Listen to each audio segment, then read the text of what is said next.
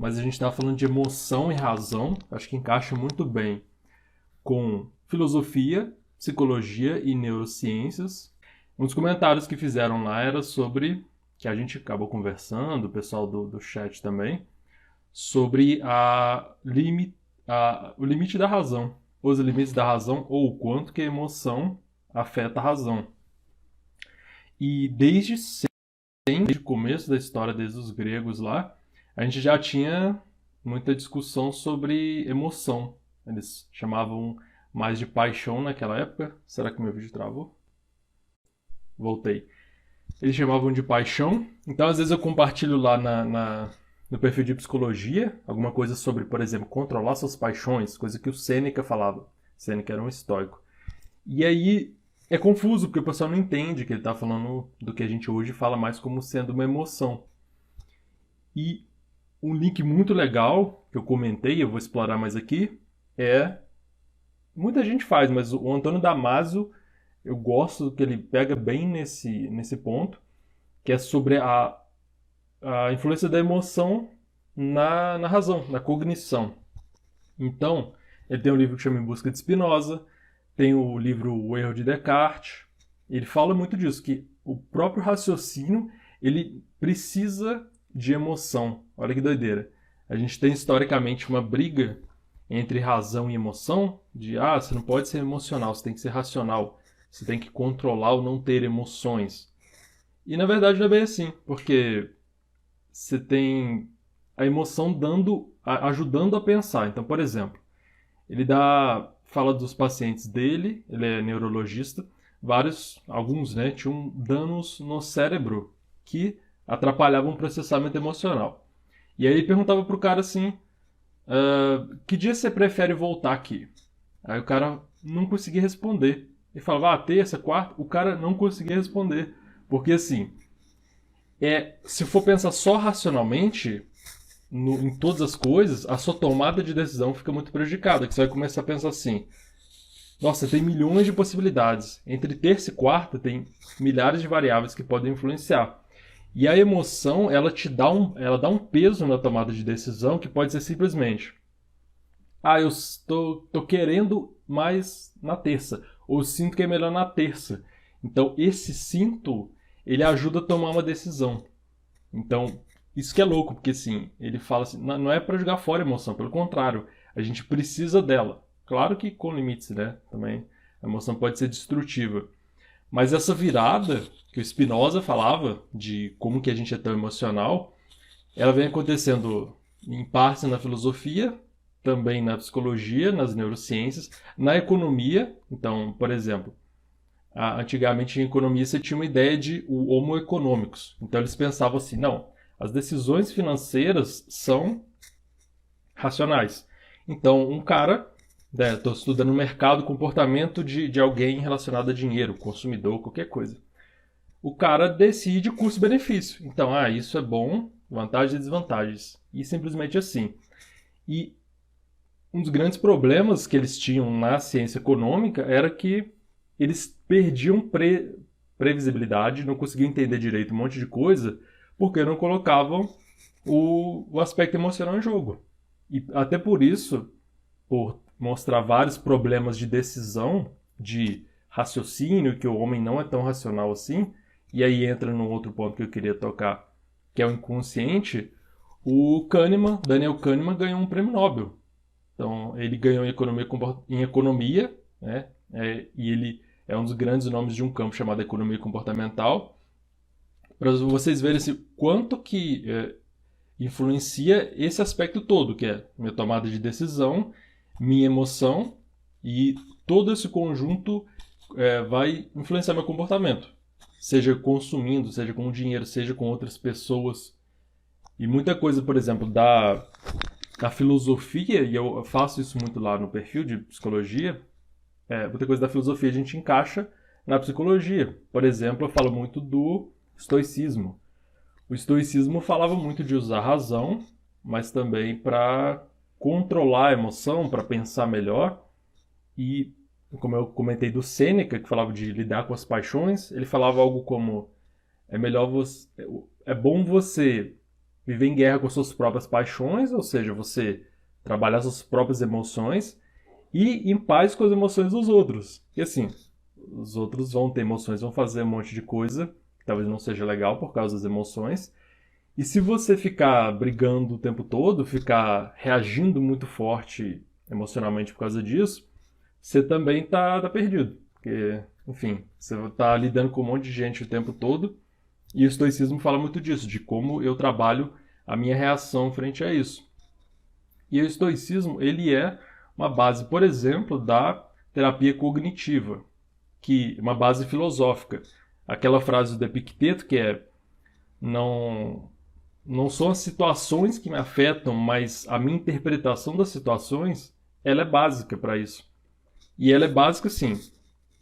É importante também ver o limite dela entender direito, porque eu já fiz isso também de conectar as três áreas, a biologia, né, principalmente neuro, psicologia e filosofia, por quê? Quando a gente tem é, um, um, estímulo do mundo, a, a nossa resposta ela pode parecer automática. Por exemplo, alguém te ofende. Aí você pode ficar com raiva. Você pode pensar, ah, mas é lógico que eu fiquei com raiva, porque a pessoa me ofendeu. Só que se você pensar bem, a ofensa ela não é absoluta. Então, por exemplo, a mesma coisa que a pessoa te disse, te ofendeu, ela pode dizer para outra pessoa e não ofender outra pessoa. Ou a outra pessoa não vai reagir da mesma forma.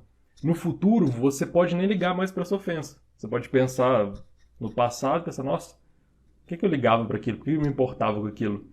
Então vê que não é uma questão só de estímulo e, e reação, é o estímulo, aí entra processamento de informação, que é o que o cérebro faz, né? ele tem informações do mundo que ele vai processar. Então tem os inputs, que são informações que entram, e ali vai ter um processamento e vai ter outputs, que é comportamento, emoção e pensamentos. Então vê como que é interessante juntar todas as áreas. Na neuro, por exemplo, na neurociências, tem uma área específica para isso que é neurociência emocional ou afetiva. Então tem o Damasio nela, tem o Ledoux também, Joseph Ledoux, um monte de gente que trabalha pensando nisso, que é como que a emoção está afetando a razão, na verdade, como ela está afetando tudo. Porque, por exemplo, na parte do inconsciente, que acho que é um tema que o pessoal gostou, a gente mencionou, a emoção ela é inconsciente, a princípio. Então, por exemplo, eu vejo, tô na floresta, sei lá, fazendo o quê, vejo um urso. Aí a emoção vai ser, vai ter um monte de resposta fisiológica no meu corpo. Por exemplo, sangue vai para meu corpo vai se preparar para correr ou, né, luta ou fuga. Lutar com urso não vai dar muito certo. Então vai, vai se preparar para correr. E todas essas reações fisiológicas, elas são inconscientes e elas são rápidas. Então a emoção tem a vantagem porque ela é um programa de ação rápida, que é Vou, vou, o seu cérebro, né, eu falei lá que mais de 90% do processamento de informação do cérebro é inconsciente. Então, o seu cérebro vai fazer todo o processamento de informação visual, auditiva, olfativa, tudo, né? Vai lidar. Deu pau aqui no, no assistente. Aí, meu cérebro lidar com isso tudo e vai, ele automaticamente vai gerar no meu corpo respostas fisiológicas, cognitivas, vai fazer eu pensar pô, um urso, vou morrer, sei lá, corre. Comportamento, correr, fugir, lutar, congelar. Então tudo isso depende de como o meu cérebro processa essas informações. E aí, é, a emoção ela faz todo esse papel. Por isso que ela é tão importante também. Porque se a gente for esperar a razão, eu posso estar lá na floresta olhando um urso e falar, ah, é um urso. Mas será que é um urso? Será que ursos existem? será que todo. Será que o mundo existe? E a gente vai chegar lá no Descartes, na dúvida hiperbólica. Eu chego num ponto que, tá, só posso ter certeza da minha dúvida. E não sei, meu corpo pode estar me enganando. Aquele urso ali pode ser falso. Ou no Berkeley, que era o. Ele era um. E ele falava de um. De um uma idealista radical, essa é a palavra. Que ele falava assim: Não sei se o mundo existe. Como é que eu, eu sei que todo mundo é real. Por que, que eu não, não, não é todo mundo um sonho? Olha que loucura. Mas é, filosofia é doideira. Eu gosto pra caramba da viagem. Mas, se você ficar pensando se o urso é real ou não, você vai ser estraçalhado na real mesmo. Hum, seja uma ilusão ou não na sua cabeça. Então, o nosso corpo ele tem vantagens de agir de forma inconsciente e usando emoção, principalmente para é, muito para ter respostas rápidas e é, parece com Descartes. Na verdade, o, o Descartes falava isso, né? Que eu, eu duvido, logo sou. Ele só sabia disso. E na filosofia tem outros caras que falam disso. Por exemplo, o Hilary Putnam, que é um mais moderno, ele tem o experimento do cérebro numa cuba. Então ele falava assim: tá, e se eu sou um cérebro, numa cuba é um, um pote, uma bacia, e tem um cientista que ele plugou um monte de eletrodo no meu cérebro e ele está mandando sinais para o meu cérebro, porque o processamento, toda a produção, tudo que eu penso e sinto, depende do cérebro. Então, se esse cientista maluco está jogando tudo direto no meu cérebro, como que eu vou saber? Sabe, se para eu saber do mundo, eu dependo de estímulos do mundo, se o cara tá mandando estímulo e tá parecendo que é real, eu não sei. Igual Matrix também. É a mesma coisa. Matrix, assim. Na real, os caras são bateria de máquina. Então, os caras estão lá deitados, dormindo. E Matrix é uma produção no cérebro deles. Matrix, para quem não viu, veja. Matrix é obrigatório para quem curte filosofia. É, toda Matrix, que seria, por exemplo, nosso mundo seria uma Matrix. Então, tudo isso aqui são dados, são informações. A gente está num programa de computador, que é Matrix. Então, tudo isso está sendo produzido, a gente está percebendo isso. Então, a gente não tem como saber, a gente não tem como garantir isso. Só que, assim, considerando estamos na Matrix ou não, somos cérebros numa cuba ou não, é, o urso é uma alucinação ou não, é, para a gente sobreviver na realidade ou na, sei lá, na, na nossa alucinação, a gente precisa ter respostas rápidas. Então, essas respostas emocionais ajudam muito. E inconscientes. Então, por exemplo, o, acho que o, o inconsciente processa 11 milhões de bits de informação. Só o sistema visual é, acho que são 10 milhões de bits. Ou bilhões. É muita coisa. Então, assim, se a gente for fazer todo o processo de pensar em tudo racionalmente ou conscientemente o tempo todo, a gente não se move. Porque, por exemplo, a, a gente tem a parte inconsciente, a memória de procedimento, ou procedural, qualquer coisa, ela é inconsciente. Então, por exemplo, você, se você aprendeu a andar de bicicleta, dirigir um carro, qualquer coisa, com o tempo isso virou um procedimento que foi automatizado e tá no seu são processos inconscientes agora. Então, vocês já dirigiram, vocês já viram que no começo é uma desgraça, que você não consegue fazer nada, porque você tem que fazer muita coisa ao mesmo tempo, é muita informação, e você tem que conversar com gente que está do lado, e tem que passar marcha e volante, não sei o que, que tem. Como é que a gente consegue dar conta disso depois e ainda ouvir rádio e falar no telefone, né? Dá pra fazer um monte de coisa ao mesmo tempo. Porque a maior parte daquilo já está inconsciente. Então a gente está processando aquilo ali sem a gente perceber que a, o inconsciente é que a gente, não vem à nossa cabeça, né? Não vem à nossa. A gente não vê na nossa cabeça. Então tá tudo ocorrendo. Aí a bicicleta e o, e o carro são exemplos de coisas que você tornou inconsciente e você vai fazer aquilo ali facilmente, aquela parte toda. Por isso que é importante também. É... E a gente tem, por exemplo, a resposta de medo também. Uma fobia, por mais que a fobia é um caso problemático, né? mas o medo em si ele é aprendido muito rápido. Então, por exemplo, se eu tenho experiência, se eu estou lá com um urso, eu posso aprender rapidamente a ter um medo forte de urso. E aí eu posso desenvolver uma fobia que no futuro eu possa assim, eu não posso pensar em urso. Eu não posso ver foto de urso, eu não posso ouvir falar em urso que meu corpo começa a responder. Come, meu coração começa a acelerar, a boca secar, é, começa a suar frio. Por quê? É, é, é, é adaptativo, é funcional, então é construído, o nosso corpo é construído com uma utilidade, que é proteger.